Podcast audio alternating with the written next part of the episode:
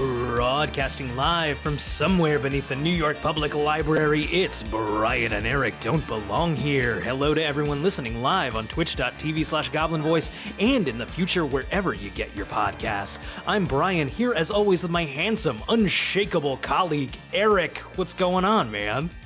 Uh, despite uh, common belief, I am very shakeable. I'm shaking right now. very afraid of this topic. Uh, the okay, I'll, I'll tell you my uh, my handsome. That's that is not up for debate, but unj- but it's slightly shakeable. Maybe currently shake, currently shook. Um, uh, we are we're once again we are joined by someone this week. Very excited to have her. We, just one of our all time favorite people to have on the show. Eric from Astonishing Legends in the Midnight Library. Tess Pfeifel is here. Get out of here! I had no idea. Tess, She was you're hiding behind a stack of books. Hi, Tess. Oh my god! Wow! Holy moly! Tess, welcome back to the show. Thank you so much for hanging out. Definitely. I can't wait to be here. Um, Tess, for those who don't know you, uh, could you give a quick, uh, what's your deal, man? Yeah. Um, I am the producer of Astonishing Legends, which is a podcast, uh, as well as the Midnight Library podcast, not the book. Uh, and I've been in the pod world behind behind the people with the mics uh, for about six years now. Wow. Can, Um, can I just say you just absolutely knocked our now official "Hey, what's your deal, man?" segment out of the park. that was incredible. um, Tess, I also am afraid you are the only expert we can ever have on this show. Yeah, Doctor Temporary Tess expert. Pfeifel. My dad wishes. um, man, we have so much to talk about tonight that I don't want to dilly dally too much. Um, let's see. So, I, guys, I don't know if you know this. I grew up 15 minutes, maybe 15, 20 minutes from an actually like famously haunted house. I feel like I, I- should know this. I didn't know I was this close to it until doing research. I, I plugged it into Google Maps and I was like, shit, I was right there. Um, this haunted house was the, this was uh, lived in by uh, some people called the Snedeker family, and uh, they made a movie about it in 2009 called The Haunting in Connecticut. Um, this is a famous Connecticut haunting. It was a it was a uh, Ed and Lorraine Warren case. Say say what you will. We'll get into that. um, do you guys know much about this? I I remember the movie kind of. Uh, I feel like I went to school. I went to high school in Connecticut. I feel like Connecticut is kind of just overall a spooky place in a way. It's it's got a spooky vibe. I- It has Yeah. it's an old state. I think it's got a lot of Yep. potential for. Um, I can. It's easier to find spooky Connecticut stuff than it is New York stuff. I'm constantly looking for New York stuff. Yeah, yeah, yeah, yeah. It's because it's all secret in New York. That's it. That's, That's right. God. That's it. We just haven't busted the doors wide open on it. Um, Tess, how familiar are you with this? I saw this in theaters um, when I was in ninth grade, and I thought the main character was so dreamy. I watched it back last night, and I was like, "This is a child." It is. Yeah, that- you know, sorry, go ahead, Brian. No, no, no. I was just gonna say, apropos of nothing, I was looking at images of uh, the band Hanson the, Yes. the other day, and I was like, "Wow, these were the guys! Like these were the these were like ru- these guys were like ruining marriages." I, the Hanson boys. yeah, those Um, Hanson boys. Anyway, I do. I do believe the haunting in Connecticut kid was a dreamboat in a couple Yes. of things, um, but uh, he gets uh, he gets fucked up in uh, in that movie, as fucked up as someone in a, a PG thirteen movie can possibly get. Dark Um, Hanson. That's it. I'm, The I'm dark looking- Hanson. The dark Hanson. Dark Hanson. the occult Hanson. we, Brian, if we are one occult boy band, what are we? I- I feel I- like we're kind of have like at Backstreet Boys vibes, not at all. yeah, the problem is there's only yeah there's there's only two of us is the thing, Yeah, and there that- aren't that- that many is good true. That is two piece boy bands. Yeah, that's, that's Um, a fair point. Yeah, I'm, I don't know. I'm looking at the posters from the movie now, and I gotta say, they really lean into this kid just vomiting ectoplasm. that image just comes up Yeah. relentlessly. um, before before we get into the uh, the actual uh, events of the haunting in Yeah, yeah. Connecticut, um, they made a sequel to the movie. And sequel, I am using in the loosest possible terms. Eric, can you possibly guess what they named the sequel to the haunting in Connecticut? Is it uh, the haunting in Connecticut 2, the hauntingest? Even even crazier. Okay. Buckle your asshole. The haunting in Connecticut, Ghosts of Georgia. what? You can't do that. That's the wrong Can't state. do that. That's ridiculous. It's there is no mention of the state of Connecticut. Uh-huh. It is completely just takes place in Georgia. Sure. It's sense. branding. That's Yeah, exa- yeah, yeah. but still, you can do like the a haunt or the haunting thing. There were ways around this. Um, sure. Is it like the same ghost squad or anything? no, there is no relation. Okay, gotcha. It's just a haunting in a state. it's also it's also directly it's a direct to DVD kind of equivalent thing, and Chad Michael Murray is in it. Another Gotcha. Dreamboat. Another dreamboat. Um, but the haunting in Connecticut, the event that we're talking about tonight, um, I mentioned before, is kind of one of a more known haunting. There have been books, documentary specials. There was the 2009 movie. It's pretty everywhere, and I think it's kind of moved. It's kept its grip through time because man, it's got kind of everything. It's got ghosts. It's got exorcism. Eric, get ready for this. It's got dark necromantic magic. Ooh, I love that. That's right up my alley. We got we got the lair of a necromancer in here. That's very fun. Um so, like a lot of these types of things, there are several people involved that adamantly insist this happened, and there are like just as many ardent detractors. I'm gonna like tell the story first, kind of, and I think we should kind of just lean into taking it at its word, right? Sure. Um, and then after that, we can kind of get into kind of the mounting evidence that it was all an elaborate hoax. Maybe not even that elaborate. Sound good? Okay, I love that. Um, and and you know, and you know, we, we can kind of give both sides here, and everyone can decide for themselves what they actually believe. Um, I also want to throw out there real fast. This is a bit of a weird one to talk about. The victims of the haunting, the Snedeker family, they've described some like pretty disturbing incidents of a sexual nature. I'm going to avoid focusing on that during our dumb haha ghost podcast, but just be on your guard if you're sensitive to that kind of thing. It might come up. Um, Tu- Tune in, tune in on Wednesdays for our other part podcasts, Dark Ghost Sex Stuff. we like to silo those two topics into different. That's a different show. never the two shall meet. no, never, never. Except kind of in our Viking sex magic episode. Yeah, that little one got that one went there. Uh, wait, before we begin, Tess, may I ask you uh, a general question? yes. Um, so I think the la- you you were a guest on our show many moons ago in the original incarnation of Brian and Eric Don't Belong Here, and I think we kind of covered this then. But before we dive in, uh, and I guess Brian, stop me if this will if this will ruin any of the the mood or the vibe. But I'm ready. I'm ready on the silence button. yeah, yeah, yeah. That's pretty pretty essential, actually. One of your most important functions. we Uh, both really need that button yeah, absolutely. to get Yeah, each other need- with.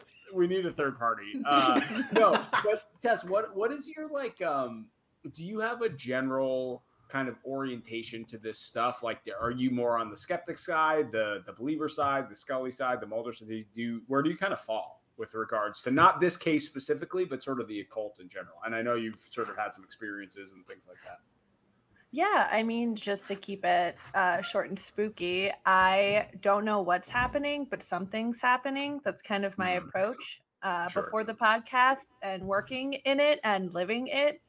Uh, Yeah. I pretty much was in it for the stories and for you know the weird Reddit threads, but you know, as I've researched, as I've dug into things, talked to scientists, audiologists, all these things, um, there's definitely something going on. Um, but I definitely consider myself a skeptic, right? Because I, there's Yeah, no one phenomenon, even what happened to me, that I've ever taken at face value.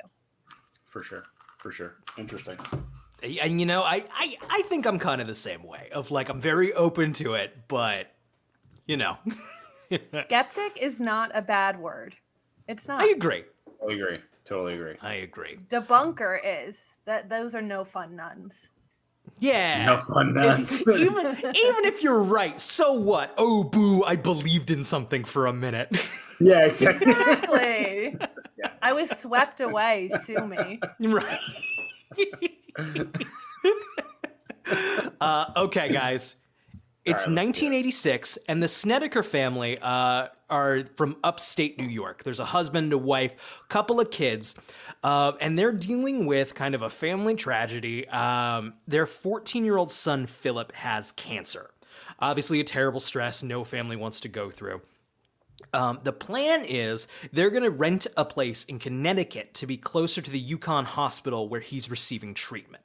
Budget is a concern, and they end up finding a great deal in this beautiful large house in Southington on Meriden Avenue.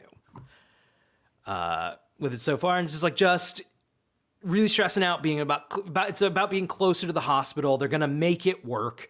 Um, dad's gonna come down on the weekends and be at the house. Um, but uh, two things are notable first and foremost. The kids immediately do not like the house. Just Okay. bad vibes out the fucking gate. Uh, and uh, Carmen, the mother, says that Philip, the uh, the sick fourteen year old, s- like said to her, "This place is evil. We have to leave." Which I would I would officially say is spooky to hear from your teenager. Sure, sure. I'll say too, like I feel like if if your kid, if your child has a serious illness, like you, if nothing else, you ju- you want them in a place like it's kind of a good vibes only territory. Yeah, You know what I mean? You Yeah. feeling nice, feeling stress free as much as you can.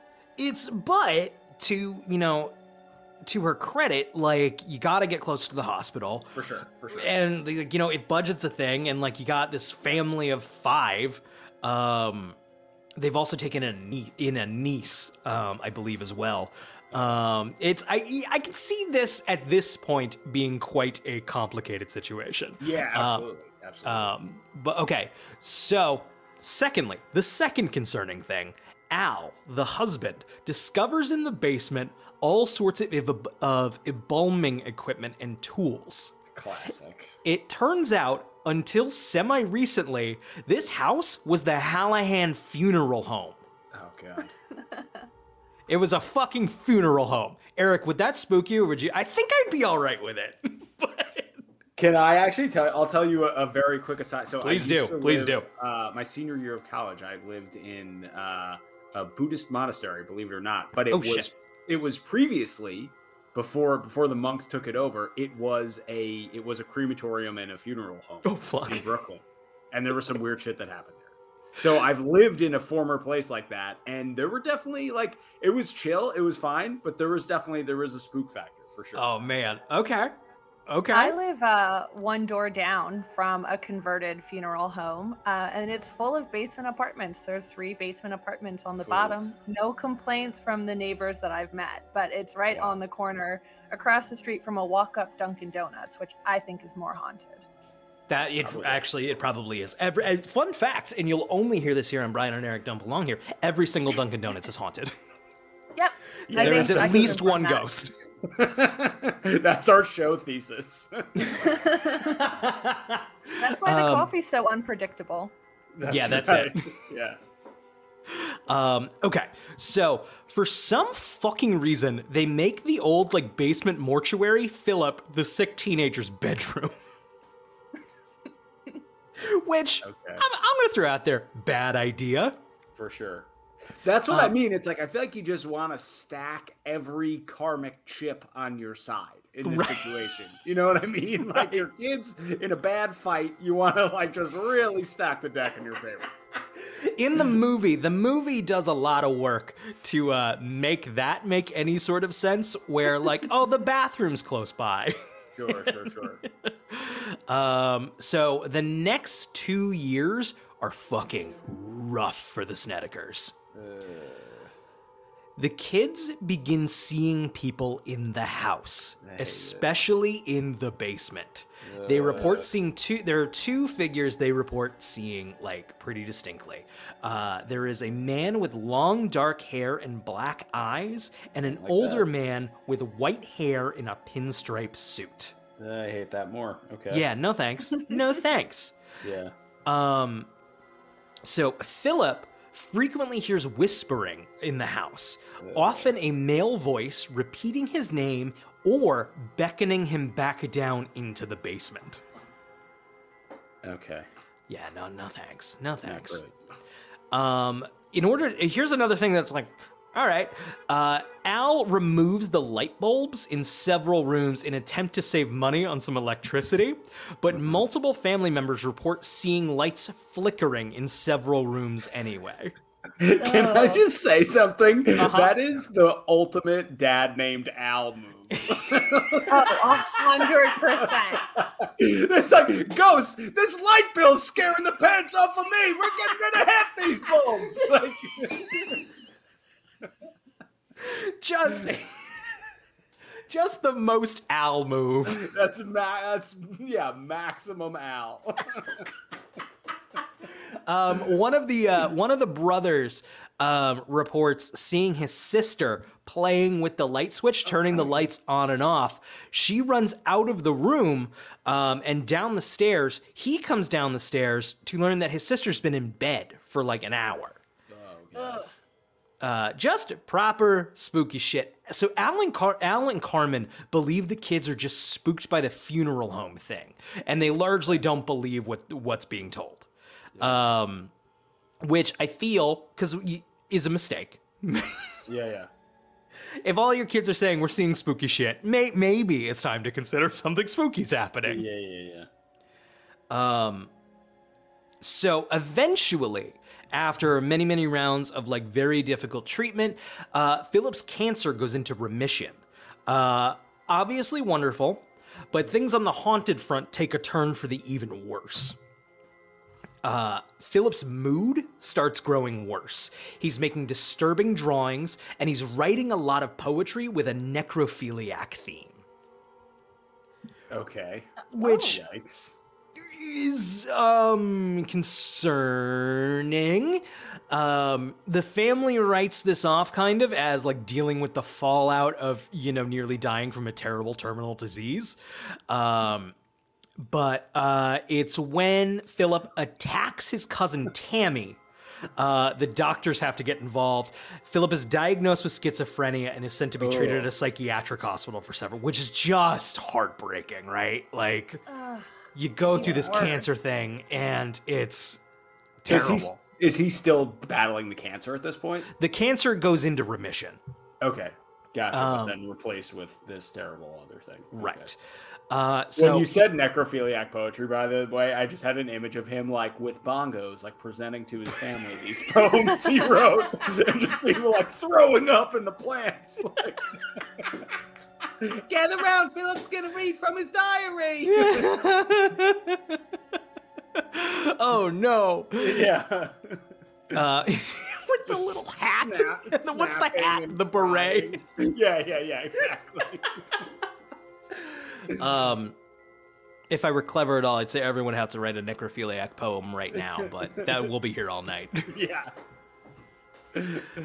Uh, Tess, what's going through your brain right now? Because you, you said you watched the movie recently. This is the necrophiliac poetry didn't make the movie. No, you know they left that out, and you know the insane asylum part mm-hmm. Mm-hmm. in the eighties. Yeah. Yeah. Wait, yeah. and how- God, that's true. How old is Philip at this point? Philip, uh, let's see. It's been it's between fourteen and sixteen. Okay. Just tough. Yeah. Um, but uh, Philip warns Carmen, his mother, it's gonna come for you now, Ugh. as he's sent away for several weeks.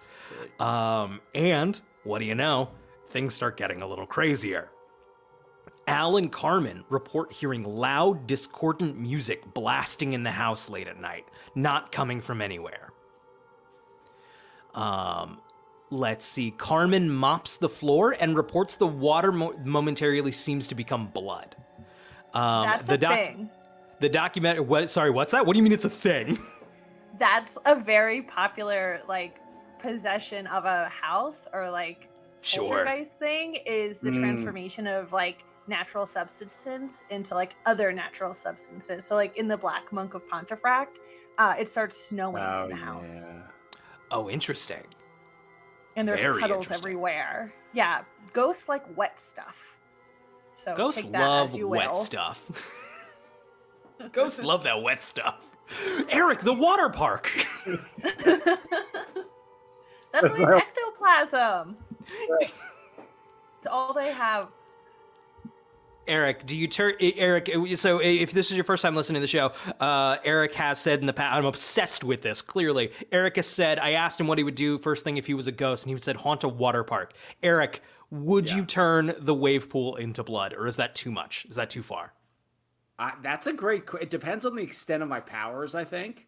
But no, But- I think I, I want to keep it water because I want to keep everybody there, just hanging out. Right, that's true. You can't just give it away. You can't just you make it a haunted Exact- water right. park. That's right. Then, right. then it becomes a tour. Then they're no longer not expecting it, and that's half the fun of being a ghost that's at a water park. exact bingo bingo. Yeah, glad we glad we figured that out. Uh huh. Um, I can't believe that has to come up every episode. it certainly does. um, okay, uh, so here's another kind of classic haunted house thing you'll hear a lot of. Carmen also reports several incidences of plates and cabinets moving on their own. She sets the table and the plates put themselves away uh, or take themselves out when she's looking away. Um, pretty classic. See that in Poltergeist. Yeah, The, yeah, uh, um, here's a big one. Here's here's a real game changer. Carmen is attacked in the shower by an invisible force, uh, seemingly trying to suffocate her with the shower curtain. She is saved by her niece Tammy during this event. Um, there are a bunch of other kind of disturbing incidences. I uh, mentioned I was going to keep those things kind of light. Um, but basically, Yeah. uh, both Al and Carmen report that they have been sexually abused by spirits in the night, which maybe it's time to go. For sure. You know what's interesting about this, and Tess, maybe you could speak to some of this, is like I feel like this falls into a very classic uh, spirit attack or poltergeist pattern where it feels like it kind of gains momentum and power. Like it starts as little sounds and maybe uh, like visions or hallucinations, and then it starts to ramp up where it's like they're changing water into blood, they're moving plates around, and then it escalates to actual physical attacks. Like it kind of snowballs into something uh, more and more tangible as they go. Well, the more we notice something, the more they notice us, right? Mm-hmm. Oh, interesting. So that's usually the belief. Like, um, it's kind of the same thing that uh, saying, like in exorcism movies and stuff, uh, a demon's name is really powerful. That that Mhm. reference, that understanding of who and what something is, is really powerful. And that state of unknowing, of human unknowingness, when we come into contact with these things, just leads us into a state of denial and acceptance and they just feed off that chaos it's the same reason why a lot of poltergeist stories center around children going through puberty Hmm. Got it. Yeah, I mean, yeah, that makes sense, right? That's a very it's emotional and like cancer and they kind of touch on that in the movie like these points where we're just like hormonally physically biologically in chaos that chaos comes Mhm. into us hmm Yeah, that makes a lot, a lot of sense. Um, so, um, it- it- this actually kind of, I think, um, ties into what we were just talking about. The Snedekers reach out to a priest. Uh, there are a couple of Catholic churches in Southington. Uh, Saint, I did, I did the Google mapping. Saint Thomas is the one right around the corner, so I assume it was someone from there. Um, but uh, Catholic priest basically tells them to ignore it. The evil feeds on the fact that they're giving it attention, uh, and this that I literally have written in my notes here. This aligns with some of the things we've heard. Um, the Snedekers, however, do not like this advice. Uh, Hi, if you're just joining us, we uh, this is Brian and Eric Don't Belong here. We're talking about uh, the haunting in Connecticut, a uh, haunted house in Southington, Connecticut that I lived 15 minutes from. We're here, of course, with Tess Pfeifel from Astonishing Legends. Um, and uh, we've learned all about this uh, terrible haunting the Snedeker family has dealt with. Um, let's see, let's see, let's see. Okay, so uh, the Snedeker family does not like this advice. That's not good enough. Which, I, you know, it's in the safety of our homes right now, of our hopefully unhaunted homes. That makes a lot of sense. I feel like if I was dealing with a ghost situation, maybe I would also not be happy with the priest telling me just ignore it. Yeah, yeah, Yeah, you want yeah, some do homework. something. Exactly, a hundred percent. Just walk around with a rosary and say you did something. Maybe that. Yeah, yeah, yeah. Um, so the Snedekers are desperate for a more proactive approach. Carmen reaches out, of course, to famous Connecticut ghost hunters Ed and Lorraine Warren. Dun, dun, dun, dun. um, I'm a uh, I'm a Connecticut boy, so obviously I'm a big fan of the Warrens. Um, some some heavy skunk on that, but um, uh, you may be familiar with the Warrens. Um, they uh, a fictionalized version of them are the main characters of the Conjuring franchise of films that have made um, a lot of money. Um, and uh, so the whole thing is that uh, Lorraine Warren is a powerful clair- was a powerful clairvoyant, able to um, see and speak to spirits. Uh, Ed is a self-taught demonologist and sort of serving as like a consulting Sherlock Holmes for the Catholic Church when dealing with demon situations. Um, their home is the largest private collection of haunted objects, and they are, of course, the uh, in-laws of patron saint of Brian and Eric, Tony motherfucking Spera. Tony motherfucking Spera. Can I say what a tragedy it is that uh that they were not like a power couple wa- wa- in the age of Instagram? Like how I know. ama- amazing their Instagram would have been. Ugh, ugh, We truly. really missed out. It's uh it you know it i'm sure when when when we take a look at later kind of the ways they utilized television um you can definitely maybe get an assumption of how uh well they would have done in our uh god they would have had a podcast and it would have been way better than ours eric Yeah, hundred percent, hundred percent. Well, you know, let me ask you. Let me ask you like a context question here. So uh, it's it's around this time in Connecticut. I'm going through some kind of haunting or some kind of occult activity. How do I find the Warrens? Like, how do I even know they're a thing? Do they have like Um, newspaper ads? Are they a sort of cele- are they kind of celebrities or what's the, deal? Um so we are we're in like 1986, 1987. The Amityville horror has happened. Um, and was a nationwide phenomenon. And of course, they were highly, highly tied in with that. Gotcha. They Um, also and gave a lot of talks at colleges, like near Yes. weekly, uh, Mhm. and Oh, libraries interesting. and those smart. things. Yeah. So smart. my uh, my mom, when she was in high school, went to one of their talks and said it was weird.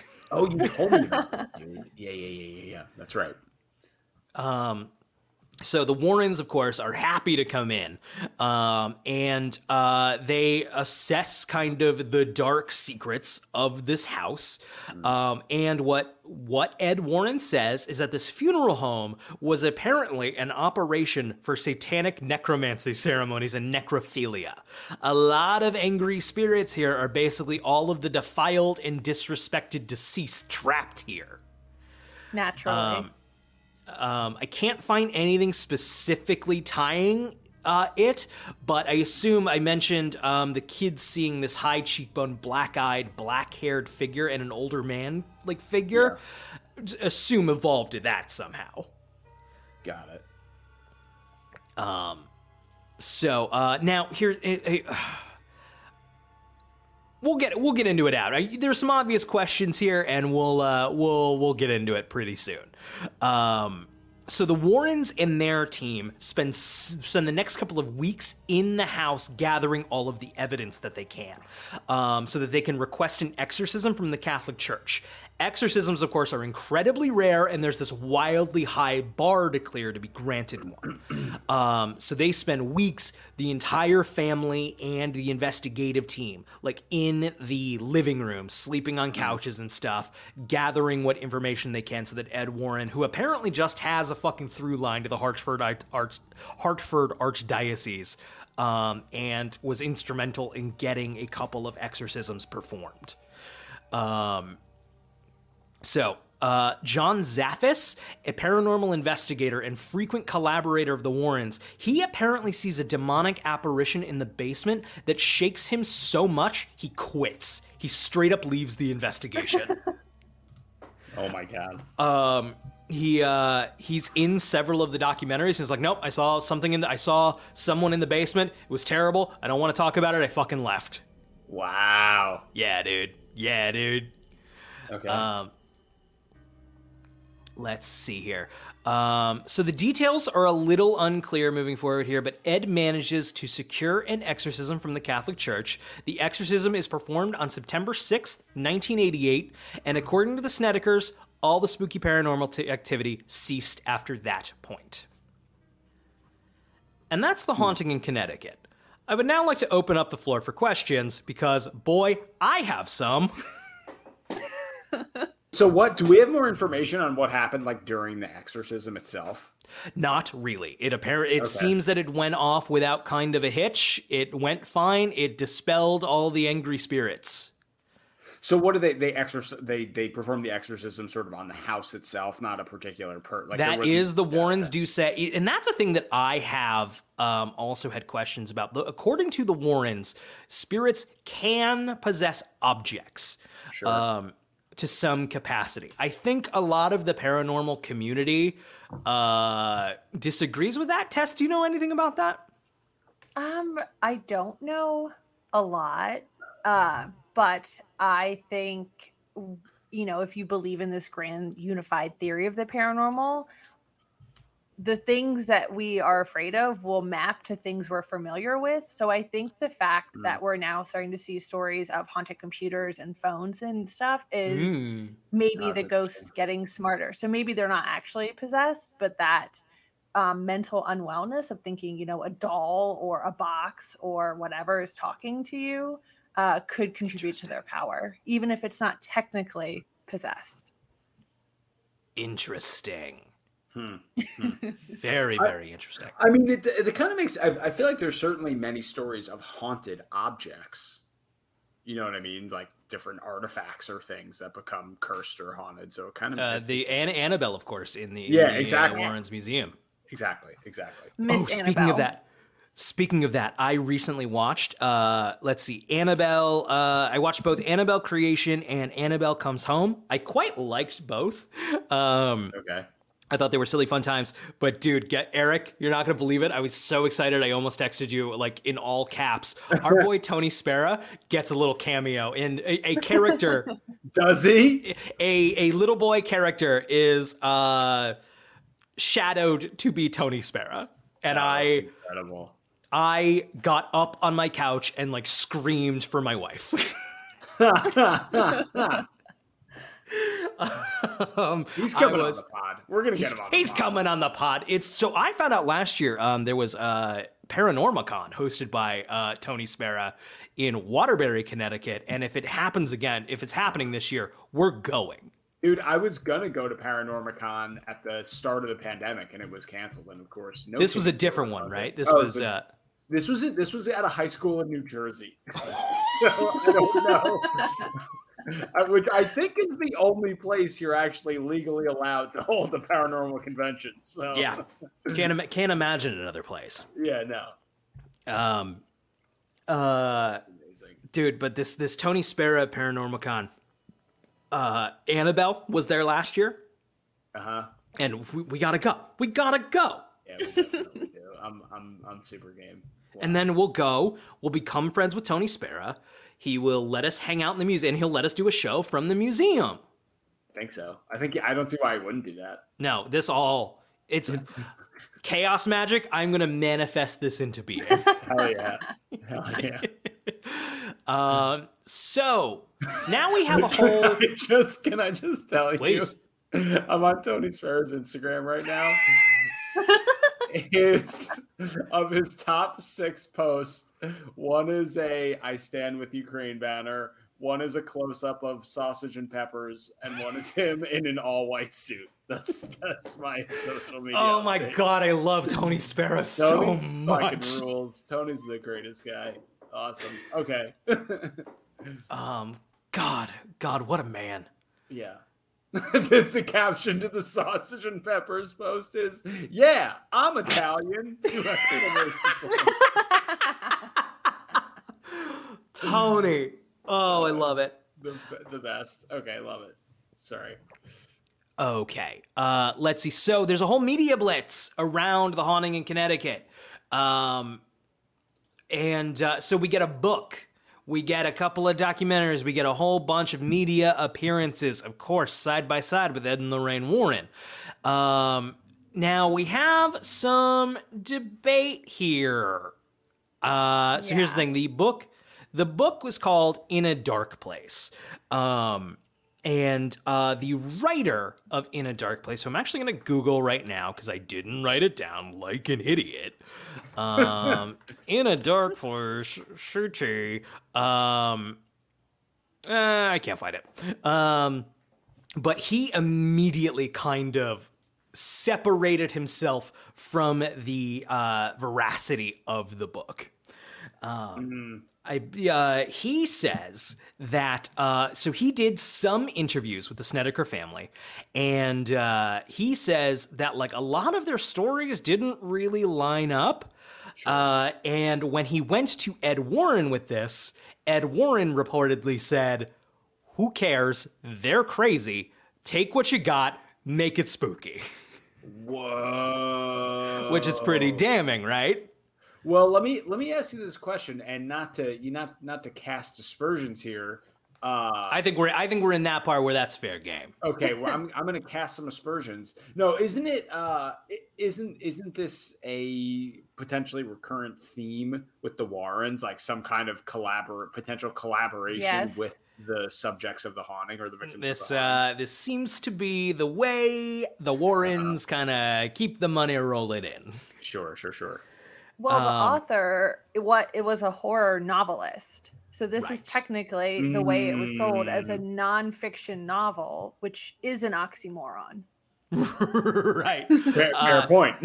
Tess, you you threw down a note. It's Ray Garton. Ray Garton is the name of the um, the author. Um, I have I have seen I have read in places and on Twitter that he sometimes roasts people who talk about the haunting in Connecticut. So That's Oh fun. yeah, he gives some very interesting interviews. I was looking at it last night because I didn't remember the Warrens weren't mentioned at all in the movie, and I Mm. was like, "That's weird. That's usually like an easy cash grab." Huh. Um, but I think it's because there was some kind of like not NDA, but some kind of writing agreement because the Warrens only hired ghostwriters. They never actually wrote any books themselves or No. anything. And they Right, hired right. a lot of the time novelists as writers because no one ever said this, but of course they are more imaginative than maybe your typical historical, you know, biographer. the the thing about a lot of the Warren stories is that uh, the only real source we have is Ed fucking Warren. You know. Right, right. and right, Ed right. keeps coming across all these demons that only he can fight. Um, I'd argue in a lot of ways uh, that the Warrens weren't like selling anything people weren't buying, but um, I think overall it's kind of harmless. Kind I of. mean, it's kind of a great deal. Like, imagine you live in sort of a weird house. You hit up the Warrens, they sit you down, and they're like, "Look, this is all fake, but we can all get rich, and we're Right. going to tell a good yarn that kids are going to talk about on a podcast like 30 years from now." I you- and like I think there is some like complicated stuff under the surface, but like that in of itself does not bother me at all. Yeah, um, sure. like I said, not selling anything people aren't buying. Um, Exactly. but um, it's so there is um, some additional disputes though. The Snedeker family also does not like the book, um, and sort of disputes the book. Um, they do not agree that it is entirely accurate. Um, uh, uh, Carmen has said in the past, um, it was like she just had to give somebody else permission to tell their story. Um, and uh, so she's also had, and she now has issues with the Warrens. She feels like they were used by the Warrens to propel their fame, um, rather than actually kind of help her family, um, which are interesting, uh, interesting fighting words to throw down. I think. for sure. Um, so here's kind of uh, I would what I would actually like to do now is I'd like to pull up a clip. Does that sound good? That'd be Yes. great. Uh, I have here an episode of Sally Jessy Raphael, Raphael, uh, which was a daytime syndicated talk show, um, largely of like the tabloidy variety. Um, I'm sure this probably aired around between 2 and 4 p.m., you know? Um, and uh, it's it's going to be buck wild. I've seen it before. I don't think there's anything too too sensitive at this point. I think we've passed it. Um, but be on your guard if you're if you're particularly sensitive um, cuz some things might get mentioned uh, that I talked about earlier. Um, give me a moment here to um, pull up the clip here. Um, let's, of course, remember that this is an audio podcast, and uh, the people listening won't be able to uh, see the video like the people live can right now, but they'll be able to hear it. Carmen and their family about a chilling story. They wrote a book about it called In a Dark Place. This is Sally story of a talking. We see the book. And they wrote this book along with Ed and Lorraine Warren, who have been with us before. They are the professional Ghostbusters, who Alan Carmen said saved their lives. Ed, you both launched an investigation into the house and you discovered a very shocking thing that actually happened in the funeral parlor involving the bodies. What happened? Well, we feel Hey, if you're used to uh, Patrick Wilson in the um, or Oh, in yeah. the Conjuring movies, Ed Warren does not quite in that. Not necessarily by the Undertaker. match could that. be anybody Patrick Wilson in is a very attractive Now, man, and Ed Warren case is Ed was Warren. not as isolated as these three people would have us think. We have over This show has brought on deniers, like they're similar to neighbors who are like, "You're lying." And remember that the church was involved in this. Who was the priest? Everyone seems to have Okay, a we can tell you that the chancellery was involved.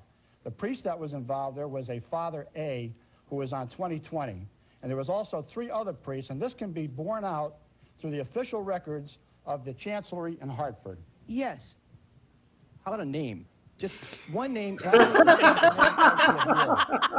Give a name, a Why full should name. we I- give I can a name? prove- These are secret things. We Is- are if Catholic, it's and we secret, you're respect. sitting here talking about being raped and sodomized by some sort of entity, but you won't all give a backed name. up. It I'm all telling you backed what up. happened to me. All I'm not backed up. telling you. You gotta this. believe me. We had I am investigators. just telling you what Were you in the house? Were No. you in the I was house standing. I on? lived across the street before you Were people you in moved the in. I house when still was lived going there. one of the ones that came around the house go boo boo through the window. No, Yeah. once you guys start doing this, something it you gets do. to the paper.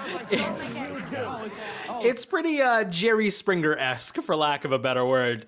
Um, but uh, you know, it's you kind of get a sense there of Ed's general demeanor. Of there are records, there are records. I'll be gone by the time you try Yeah, to yeah, find yeah.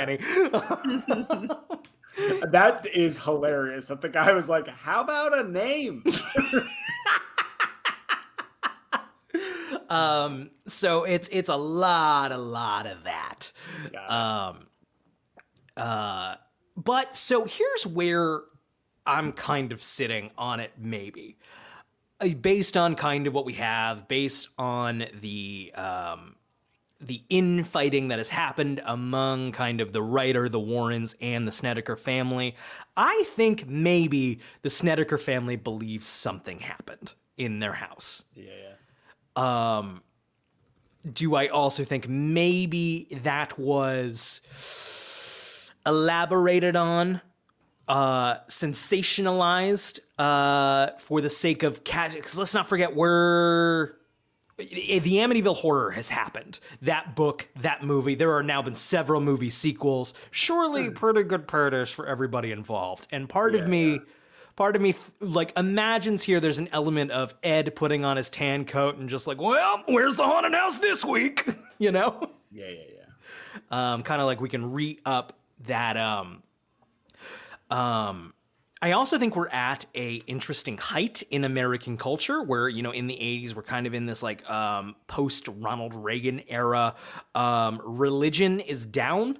Um, Kind of core American fam- nuclear family values are up.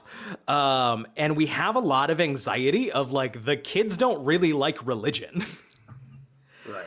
and I think that maybe ties into some of these um, fears, if you will, of like of the haunted house, of the the um, the devil comes home, if you will. Uh, the state of Arizona in the chat asks, uh, "Was this the Satanic Panic era?" I think we're certainly on the tail tail end of what we think of as the Satanic Panic. Correct me if I'm wrong. No, that's right. Yeah. Um, but um, overall, overall, I don't know. I, I think the Snedeker family was certainly haunted by something, even if not um, spirits. um, you've got you've got a 14 year old with cancer. You and then later a schizophrenia diagnosis. Um, you're hard up for money. You've got an opportunity here that is heavy on a family. I think. For sure. Yeah, even just the I think even just the stress of the illness and uh having a having a child go, you know, sink into a deep mental illness like like schizophrenia, that's probably going to create just from the stress alone like some weird perceptions of that. I don't know any what what else may or may not have happened, but that alone is going to like that's going to create some stuff in your reality. I feel like that's not particularly pleasant. Absolutely, absolutely. Um, and I, I think that ties into you know it's the the author that Ray Garton talked about how there were inconsistencies in their story when he was writing the book. It's hard to get a straight fact of like a straight record of what happened. Even my little summary, I had to take little liberties in order to make it make sense.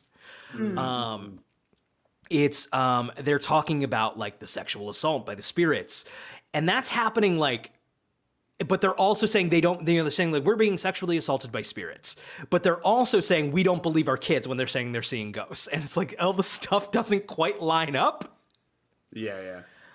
um which which i think is interesting I think Um, with storytelling too, though, with paranormal events, one thing that's important to remember is like, have you ever tried to retell a story from like a time you were terrified? Or like even like describing the first six months of the pandemic to someone, like what you did. absolutely Our man. minds kind of fail to like, you know, we can usually have like gestalt images and narratives and we can piece things Totally. together. But when something disrupts our reality, it warps our ability to tell a narrative because time or being is no longer A to B. man tess that is a phenomenal Hundred point percent. hundred percent. um i didn't even think of it that yeah it's like and i think that ties into i you know i i don't know um it's we also can't find um I, I mentioned earlier uh you know a, a necroman a necromancer performing dark arts in the in the basement of this funeral home.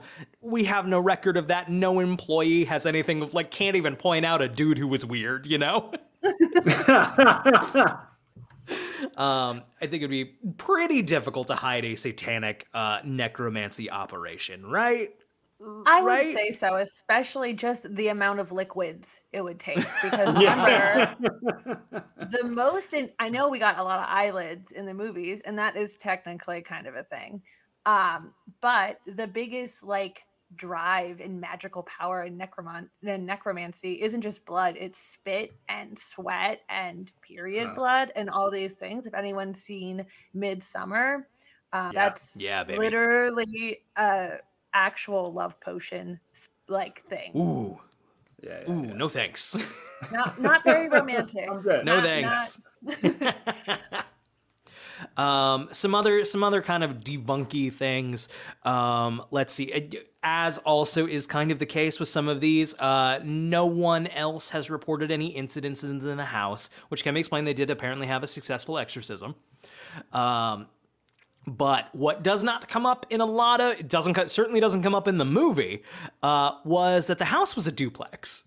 There was somebody else living. Uh, there was another person living in the Oh, adjacent apartment, and they had no issues. Yeah, I was fine. I had a great Yeah. time. Zero blood water. um, Well, one You- thing I find interesting about the cases the Warrens tend to take on is there's usually children in the home, um, Mm. almost in all of them, or like, you know, especially if you think of the big ones, the Conjuring Oh, House, the Enfield Poltergeist, even with Annabelle, um, that being like a child's toy and children being involved and their own child allegedly maybe being involved with it. Uh, and it makes me wonder because if you do believe any of this at all, most poltergeist, like most what people believe as true or at least hard to contest poltergeist, happenings tend to just peter out because the Mm. children leave puberty. So is it Ed Warren or are children just growing up? Like we even saw in this story, I assume like all the children aged Yeah. two to five years. So if they're all Mm. out of puberty, maybe the activity, if there was any, did die down. Very, very interesting. Um, yeah, yeah, I mean, you kind of can't argue with that. Um, once again, if there was any, like, I, like my my guess would be, I, because uh, Carmen Carmen Snedeker does still maintain that this some version of this happened to her family. Um, and my guess would be there was a story that has spiraled maybe either out of control, maybe the facts and the fiction have blurred, um, or or maybe it is all whole cloth. I don't know. Uh, Eric, what, what do you think overall? What are what are your kind of blanket thoughts on this whole haunting So- that I was that I was 15 minutes away from growing up? so crazy. I think well, what I think is really interesting. So there's a there's a parapsychologist I really like this guy named Stanley Krippner, and one of his theories is that a lot of charlatans and frauds and hoaxsters, there may be some like kernel of ability or truth to the stuff they do, or they may be drawn to real phenomena, but it's so unpredictable and so difficult to control that they kind of like learn to capitalize on it or learn to come up with little parlor tricks and stuff. So specifically, this is in the context of like psychics. I mean, like you saw Brian when we did our remote viewing exercises, like you actually had some crazy hits It was kind of fucking. It was really really nuts. really Mhm. strange but it was also a little bit unpredictable and as we continued on it kind of it felt like it started to peter out a bit but like imagine if you were doing that professionally and you had to produce produce results every time you might come up with ways to say collaborate with the audience or generate results or do cold reading. So i kind of like this idea with the warrens that like maybe they find something where there is a little something there and then they just have this brilliant way of capitalizing it and marketing it and getting book deals and like collaborating with the people involved. But there's like there's a little fire with all that smoke maybe Yeah, yeah. I uh, I, I also have zero proof of that they, it could just be like complete fucking bullshit from top to bottom um, it's very funny. Their general, uh, like Ray Garton. Ray Garton uh, broke kayfabe. You know, yeah yeah yeah yeah exactly exactly the wrestling right. and this like so they have to kind of you can see in interviews with them they kind of work that into the storyline, yes yes which I think is very funny. Uh, Tess, do you have any uh, overall kind of thoughts on this? Um, you know, I think maybe kind of something happened, but I'm again not sure if it was narrativized too much or maybe it's something that happened over the course of a week, which would still be terrifying, even if it was a week and not two Yeah. years.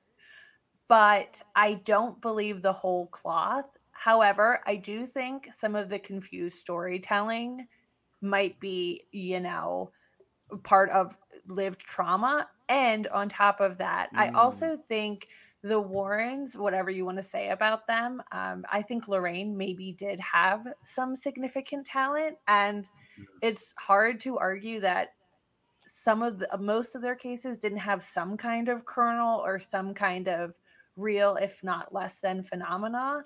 And I think Ed had a real knack of picking, you know, cases that were just about to peter out and taking credit when maybe it's just mm-hmm. the supernatural way of things and not really, you know, an exorcism. Like I really like that the movie made the reverend kind of like non-denominational. I thought that was That's really true. cool. Um, the uh, the Reverend character, of course, in the the Haunting in Connecticut movie is uh, played by Elias Koteas, who I know as Casey Jones in the Teenage Mutant Ninja Turtles movie. Baby. oh that's crazy there is That's a awesome. guys. There is a scene in this fucking movie uh, where it's not a very good movie, um, but uh, there's a scene in the movie where Elias Koteas's Reverend character performs the exorcism on the house and accidentally makes it worse. Um, but uh, so um, so around 10 minutes later, the mom is explaining to the kids, everything's okay now. um, and then goes downstairs to find um, his name is not Philip in the movie, um, but is covered in immaculate uh, necromantic runes, like carved into his skin. Um, my and God. she grabs him and goes, What did you do to yourself? and I'm just going to throw this out there. If my home, if there's an exorcism performed on my home, and 10 minutes later you find immaculate necromantic runes carved into my skin, please do not assume I did them myself. that is like the ultimate form of victim blaming. And it's shocking to see because she like shakes him in the movie, and I'm like, he's covered in blood. He's in, Yeah. he's covered in open wounds. How would this even be possible? These are precision surgically inscribed. it's incredible. I do not it's- think that happened in real life. It, de- I would say it definitely did not. Um, the, um, the, you know, the, um, the Conjuring movies do this. You know, like a lot of true stories do this. Um, you know, at the end of a movie that's based on a true story, they might show pictures of like the real family or the real place. So good. Uh, this movie shows black and white photos that they seem to be implying are the real ones, but super are not. Straight up the sets from the movie. Oh my god. but they're in black and white and like a little faded. So they're like, yeah, you know. I wonder why. I wonder if the current owners were like, absolutely not. like, no- under no circumstances. Well, you I I think in reality, the real, the current like house just isn't that spooky. You know, Yeah, yeah. it's I've shown. I've, I'll post about Duplexes aren't scary. They're very Two- approachable. duplexes.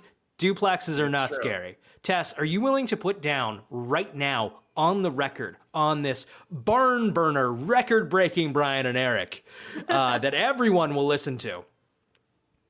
Ghosts cannot haunt duplexes.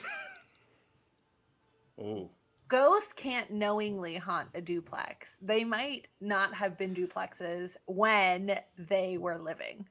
Oh, got it. Got it. Got a it. Got it. answer. Got it. So that's okay. So maybe, maybe duplexes are the easiest place to exercise. Ed Warren can just go in and like, yo, this is a duplex. You can't be here. And that ghost like, oh man, sorry. Go grab the hat. Gotta go. oh my. And the God. pinstripes and the pinstripe suit. Don't forget about that detail. Which Yes, how would very- a child even know what that is? Great question. Oh, the probably not haunting in Connecticut. Eric, uh, we uh we are lucky in that um we are geographically very close to the state of Connecticut where the Warrens worked out of. So I True. feel like this is just the tip of the iceberg of Warren cases that we're going to kind of go over over the we course of gotta the cover show. all of them eventually. We got to cover all of them, right? This It's has our, to be It's our Mount Rushmore of uh of. Yeah, dude. This has to be just yeah, the the tip of the iceberg of a greater Warren investigation series. Um, and maybe maybe we'll come to some conclusions. Tess, maybe you're right that there were more kernels than outright fabrications. maybe we'll find otherwise. But our investigation has only begun. I, I will say this, Tess. You said something very interesting. You said that that you suspected that Lorraine Warren may have may have actually have some some talent for clairvoyance or something else. What what makes you what makes you say that? Um, because she didn't talk as much as Ed. And I know that yeah. sounds silly. Uh-huh. Um, No. but in all the stories that I've covered, um, even from new ones, newer ones like the Bet Sphere to things like the Bell Witch haunting, there's always been a hesitancy or um, a light way of explaining it, a way of normalizing in your speech where you try to make it seem normal and not that big of a deal that I feel like Mm, she had when speaking off the cuff, less so in things that I've heard that are recorded. Um, Yeah. But in interviews and stuff, there just seems to be a, a sort of genuineness. And I also think that may be how, you know, people trust her, right? Because talking Mm. about the paranormal is, is an act of trust. Sure.